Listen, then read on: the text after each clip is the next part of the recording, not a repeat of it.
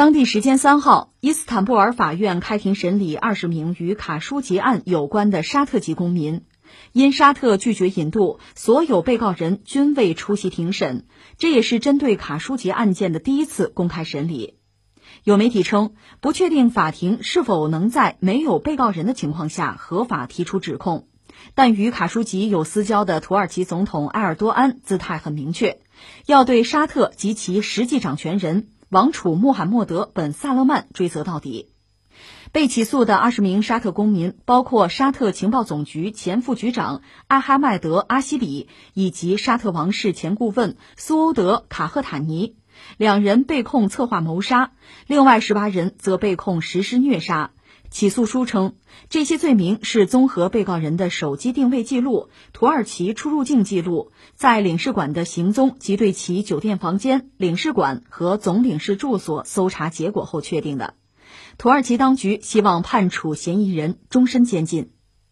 这个说到卡舒吉案啊，时光荏苒，都几年前的事情了。回顾一下嘛，说到卡舒吉案，恐怕这个小萨勒曼这位王子。现在得说是王储了啊，这又引起我们的关注，因为土耳其现在审这个事情，实际上矛头就是针对他了。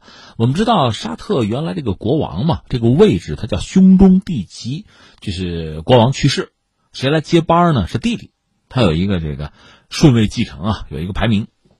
我们知道，在中国古代封建社会的时候，是嫡长子，就是说老皇帝去世哈，他的大儿子来接这个位置。那你说为什么呢？这个也是在实践之中啊，逐渐形成的一个规矩。说到底，可以保证秩序不乱。你接班的秩序不乱，公平不乱，国家就不乱嘛。这是中国人的智慧啊。那沙特有沙特的国情啊，或者有人家的这个传统，所以一直是兄终弟及。他说是王子，王子他驸马也算王子，得五千多。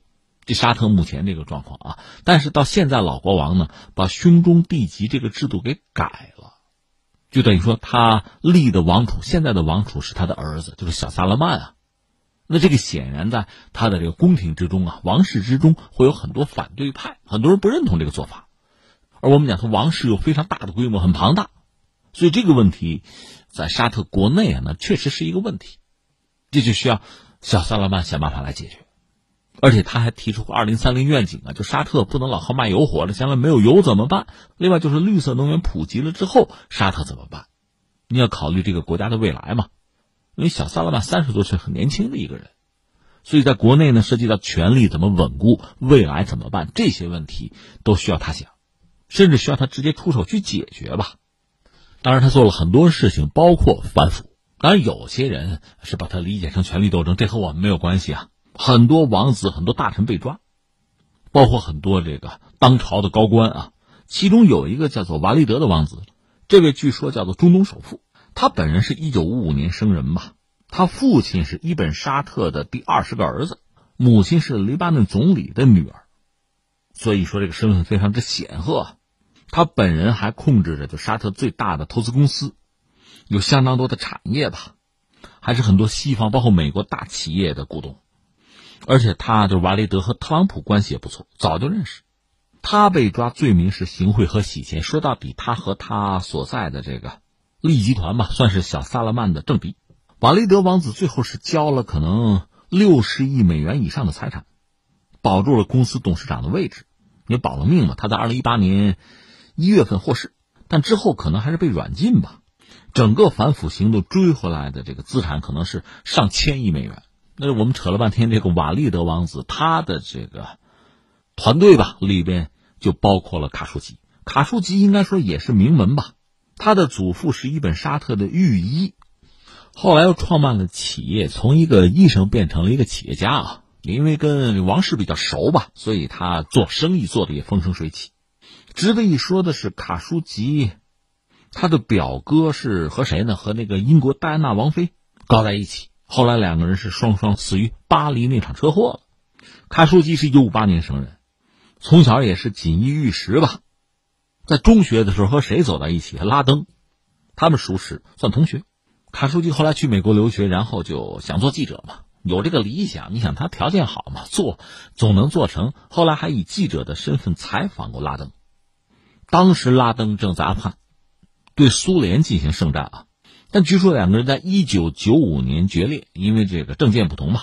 卡舒吉和瓦利德王子关系不错，得到这位王子的保护。那二零一七年瓦利德被抓之后，卡舒吉是在美国一些媒体，包括《华盛顿邮报》吧，捅了一些料，就对这个王储小萨勒曼说了一些不那么客气的话。他知道太多关于这个沙特王室的内幕了。他本人和埃尔多安，就是土耳其的总统埃尔多安关系也很好，所以最终卡舒吉厄运降临。二零一八年十月二号，他当时是在这个土耳其。找了一个女朋友吧，按照土耳其法律呢，结婚是需要他在沙特的那个离婚证明，所以卡舒吉呢，经过慎重考虑，觉得沙特政府不应该在土耳其动手，所以在结婚前一周呢，去沙特驻伊斯坦布尔的使馆，就搞离婚证明了，但这是需要申请的啊。那么沙特方面呢，有外交官员看到是他，就说你下周来吧，然后向国内做了报告。接下来的事情就不好讲了，因为小萨勒曼就是王储，他的表述说这事儿我不知道，跟我没有关系啊。但是呢，很多人，美国的媒体就《华盛顿邮报》，他算是卡舒吉的雇主吧。还有土耳其方面就认为，那肯定是你拍板决策把卡舒吉害死的呀。后来事情我们都知道了，从沙特专门过来一个团队，卡舒吉这边带着自己的女友，女友是没有进这个使馆嘛，他进去之后就没有再出来。这次在土耳其的这个法庭上，很多土耳其在使馆的雇员吧，就讲述了很多诡异的事情。那很可能就是他们间接的目击了这卡舒吉被杀的现场啊。卡舒吉被杀并且被肢解，而土耳其方面，我们以前讲过两种说法，一个说法就是卡舒吉的这个什么苹果手机啊，把所有的声音都传回到他那个手环上，而这个手环最后由他女友交给了土耳其的。警方嘛，还有一个说法就是，土耳其本身在沙特的使馆是有窃听装置的。总之，拿到了相应的录音。接下来，这个刑事案件就变成一个国际上多国之间的博弈了。当时的状况是什么呢？先说土耳其和沙特，他们历史上讲就一直在争争中东霸主啊，老大这个位置。所以从土耳其这个角度讲呢，把小萨拉曼搞下去，这可能是他既定的一个战略。所以呢，他现在拿到相应的录音之后啊，土耳其采用了非常有技巧的方式，他一点一点的向外放录音，而沙特方面就非常被动。本来沙特什么都不承认的，这卡舒吉出去了，跟我们有什么关系啊？就不在我们这屋里。结果那边就放录音，一点一点的，随着时间的推移，给逼到死角，逼到绝境啊！这双方的状况。另外还有一个美国因素。美国实际上，特朗普呢是力挺小萨勒曼，而在美国国内呢，作为特朗普的这个反对派，其实不光是民主党，还有很多共和党人嘛，就是美国国内的政治力量认为应该惩罚沙特，应该惩罚小萨勒曼。但是呢，特朗普不这么认为，他认为小萨勒曼需要力挺。原因呢，现在说有两个，一个是什么呀？说他特朗普的女儿，就这个伊万卡。当时正好有一个什么呢？所谓叫邮件门事件，这个问题和当年特朗普的竞争对手希拉里是一样的，就是不遵守规则呀，用私人邮箱去发邮件，导致可能大量的美国机密泄露。所以当时美国国内很多人在盯着这个事儿，伊万卡就很被动，可能出于这个原因要转移矛盾啊，这是一个说法。还有一个说法说什么呢？就是特朗普认为和小萨拉曼关系搞僵了，对美国不利，因为。沙特是美国很重要的一个军火的买家，所以关系不能搞僵。我们就不去探讨出于哪一个因素，这是观察家列出来的这个因素啊。总之，特朗普是维护小萨勒曼，那就等于说是要求土耳其，你不要欺人太甚了，不要逼人太急啊。那么，因此土耳其和美国还一度是讨价还价来着。但是沙特这边最后联合国也关注也介入啊，你总得给大家一个交代吧。所以沙特在去年年底。也是通过这个法律途径吧，审判的方式吧，给世界一个交代。大约就是说，五名嫌疑人是判了死刑，另外还有三个人是判二十四年的有期徒刑。当然，这些人里没有任何一个是政府的高级官员。就这个结果，当然说很多人，包括旁观者、围观群众也是不满的，说：“嗨，这个有什么意思吗？这不就表演吗？”但是今年五月份呢，卡舒吉的儿子，就是其实他的几个孩子吧，是公开宣布要宽恕杀害父亲的凶手。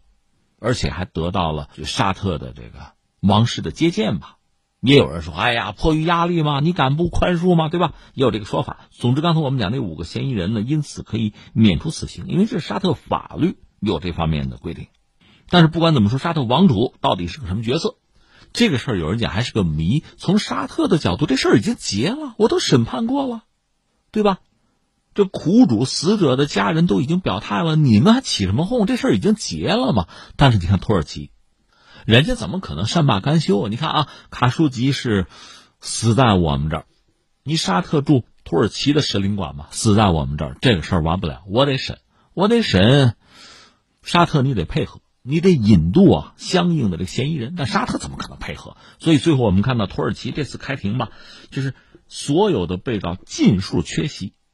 那沙特不配合不引渡嘛？但是呢，你看那个卡舒吉那个女友，包括有一些这个目击者或者证人，他们还是能够出庭。那这个事儿从土耳其来讲呢，按照人家自己的法律，这审一审也是按规矩办事儿。另一方面呢，这个事情本身依然是对沙特非常大的压力，也算是对沙特背后的美国相当大的压力。其实我们作为这个就是吃瓜群众啊，旁观者啊。从大体上可以推这个逻辑，在去年，实际上美国和土耳其就沙特这个问题，要不要放沙特一马，应该说就曾经达成过某种默契吧，就曾经有过讨价还价。但是你看，从去年到现在吧，土耳其和美国的关系也是起起落落，总之没有回到之前比较正常和相互友善的状态。所以土耳其依然可以拿卡舒吉这个案件作为一张牌，继续向沙特、向美国施压，以便得到他想得到的东西。而在卡舒吉这个案件上呢，土耳其方面确实掌握了相当多的资料，相当多的信息，所以他做这些事情呢，确实可以让沙特、让美国很被动，那可能也只好按期按别了，在其他的领域，要么做一些让步，要么做一些反击，也只好如此。